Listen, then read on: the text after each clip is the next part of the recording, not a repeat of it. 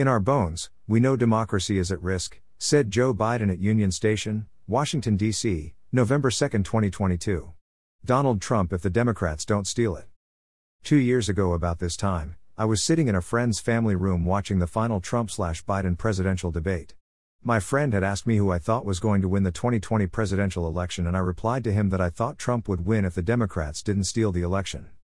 As things turned out, the Democrats, with a little help from their friends in the deep state, major corporations, the courts, the COVID lockdowns, Antifa, Black Lives Matter, the mainstream media, major social media platforms such as Facebook, Twitter, and YouTube, the entertainment industry, pollsters, schools, universities, and various and sundry thugs in the Democrat Party, etc., did manage to steal the election for the most incompetent and uninspiring presidential candidate in my lifetime, possibly in all of American history. The theft of the 2020 presidential election and the ability of the Democrats and their helpers to make it stick bodes ill for the future of our republic.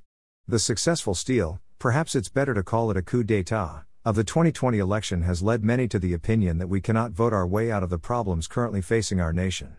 Count me among their number. But for all that, the aim of this post is not to discourage people from voting, giving up, and heading for their survival bunker in the hills. As Christians, we are called to be salt and light in a lost and dying world and this includes carrying out our civic responsibilities the best we are able. Further, we do not know the future. Perhaps the Lord will have mercy on America for the sake of His elect and save us from the oppressive darkness we see gathering all around us. He's done that sort of thing before, and He can do it again if He so wills. Has the arm of the Lord been shortened? For this reason, it's not my purpose today to fill people with dread and fear of the future. I'll leave that to the Democrats. Rather, my aim is to realistically assess the situation facing America in November 2022 and offer a few suggestions and perhaps even venture a prognostication or two. Will there be an election on Tuesday? In the past few months, I've read stories by various pundits speculating that there may not be a November midterm election. The speculation was that there would be some sort of false flag event, a nuclear bomb going off, a financial collapse, etc., that the Biden regime would use as an excuse to cancel the elections.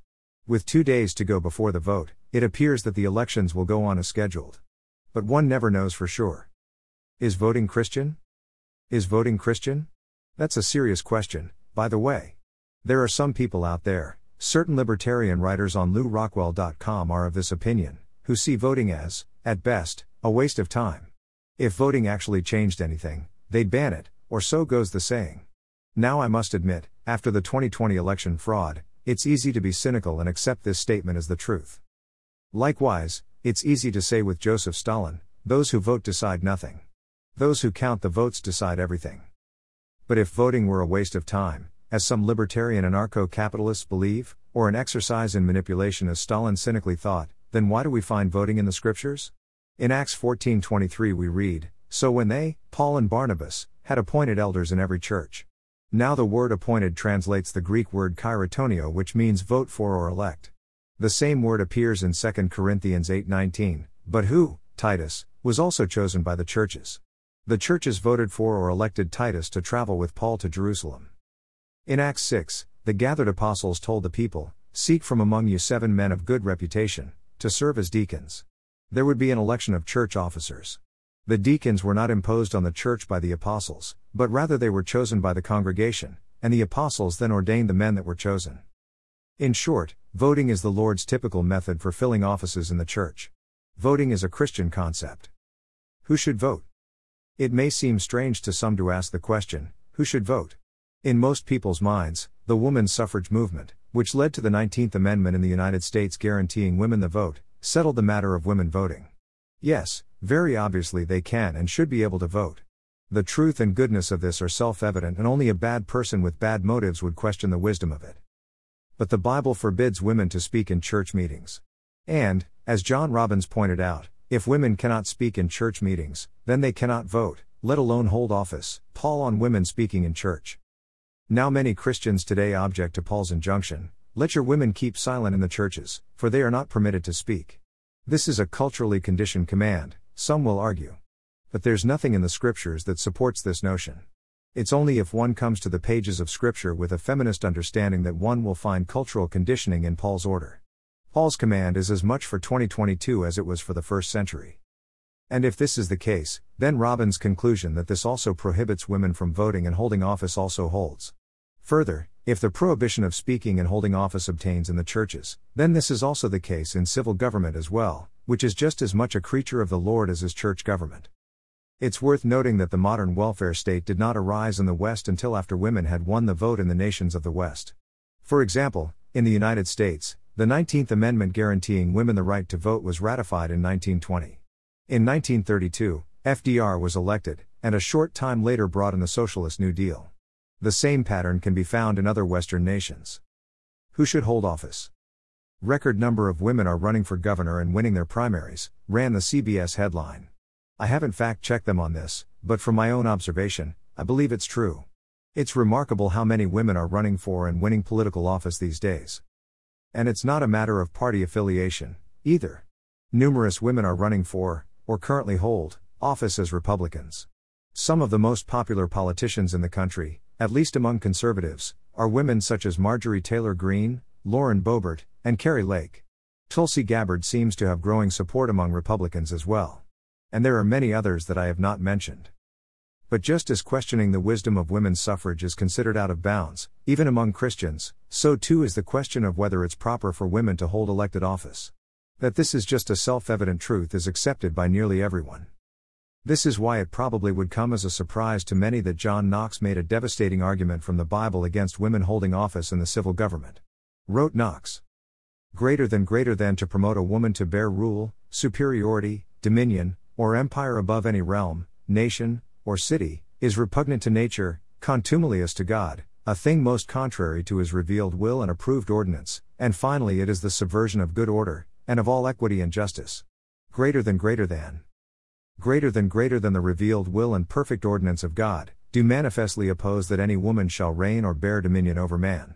For God first by order of his creation, and after by the curse and malediction pronounced against the woman by the reason of her rebellion, has pronounced the contrary. Greater than. Greater than the place of women. If Knox was right, and he was, then not only is it sinful for women to run for public office, but it is sinful for Christians to lend them their support. Will the Democrats rig the elections? Of course, the Democrats will rig the elections. That's just what they do. It's how they roll. It's who they are. As has been mentioned in this space any number of times, the Democrats are the party of rum, Romanism, and rebellion. They are the party of Tammany Hall election fraud. And it was good old fashioned, 19th century style, Democrat election fraud that put Joe Biden in the White House two years ago, and I doubt seriously that the Dems have changed their stripes for the better in the past two years. Last week, a report from Pennsylvania came out stating that the state had issued 255,000 unverified mail in ballots to voters. I've read through the articles on the subject and admit, I don't know what to make of it. The AP rates the claim false. I encourage people to do their own research. For my part, anything vote related coming out of PA is suspect. Fraud abounded in the state more than just about anywhere else in 2020, so skepticism about election integrity there is warranted. If there's any truth to this story about the mail in ballots, I wouldn't be shocked if John Fetterman managed to win his Senate race again. Oz. The proper question is no will the Dems rig the election? The proper question is will the Democrats' rig be big enough to allow them to keep the House and Senate? I don't know. We'll find out together. Do rigs in other nations portend a rig in the US? The departure of Liz Truss as UK Prime Minister after just 45 days and her replacement by Rishi Sunak was described by Nigel Farage as a globalist coup in the UK. Last week, Jair Bolsonaro, who appeared to have a great deal of popular support, was ousted in the Brazilian election in favor of leftist Lula da Silva. Bolsonaro, a man deemed the tropical Trump, refused to take the poison death shot and is considered, like Trump, to be a populist. His ouster by Da Silva has prompted widespread discontent in Brazil, and the government is cracking down hard on those who question the result. Tucker Carlson reported that YouTube will be censoring any posts that raise doubts about the vote total.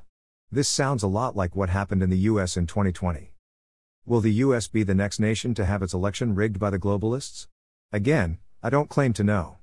But given the internationally coordinated COVID tyranny we all just lived through, it would be naive for Americans not to be concerned about the events in Brazil and Great Britain. Shut up and obey. We in the West have been blessed not to have the sort of autocratic, arrogant governments that have been the staple throughout human history. This is because, unlike other civilizations, the institutions of the West have come about due to the widespread preaching of, and belief in, the gospel of Jesus Christ. But now that Christianity has largely disappeared from the West, we're treated to increasingly common examples of public officials lecturing and threatening the public if they don't get in line. Following Biden's Wednesday speech at Union Station in D.C., in which he once again lectured the MAGA Republican Party for refusing to accept the 2020 presidential election, the president's chief of staff was on TV giving his own lecture.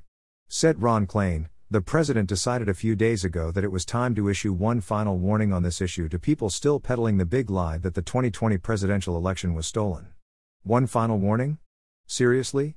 Who but a dictator talks like this? It's not Biden's place to issue one final warning on anything to the American people. He acts as if he's some overeager vice principal who can't wait to crack down on the eighth graders acting up in study hall. What if I don't heed Biden's one final warning and continue to deny that the 2020 election was legitimate? Is he going to send in the F 15 strikes he's threatened on at least two occasions? Enough of this nonsense. Democracy. Democracy. Democracy. During a speech last week at Union Station in Washington, D.C., Joe Biden insisted, In our bones, we know democracy is at risk.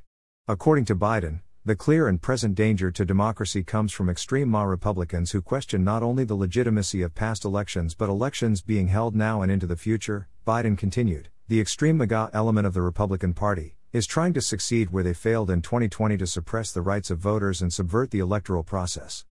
Is it just me, or does this sort of shrill rhetoric from Biden make him and the Democrats sound more guilty than ever of stealing the 2020 election? Confident politicians, officials who know they have strong public support, just don't talk like this. At least in my opinion. And while I hate to sound pedantic and point this out, America is not and never has been a democracy. It is a constitutional republic and has been for 246 years. But what does Biden mean by democracy? To Biden and the Democrats generally, democracy seems to me agreeing with and voting for them. Voting for Republicans, on the other hand, especially Donald Trump type Republicans, is not democracy. Asking questions about the validity of an election, apparently, is not democracy either. But mindlessly accepting what Biden and his cronies tell you to believe, now that's democracy. How odd.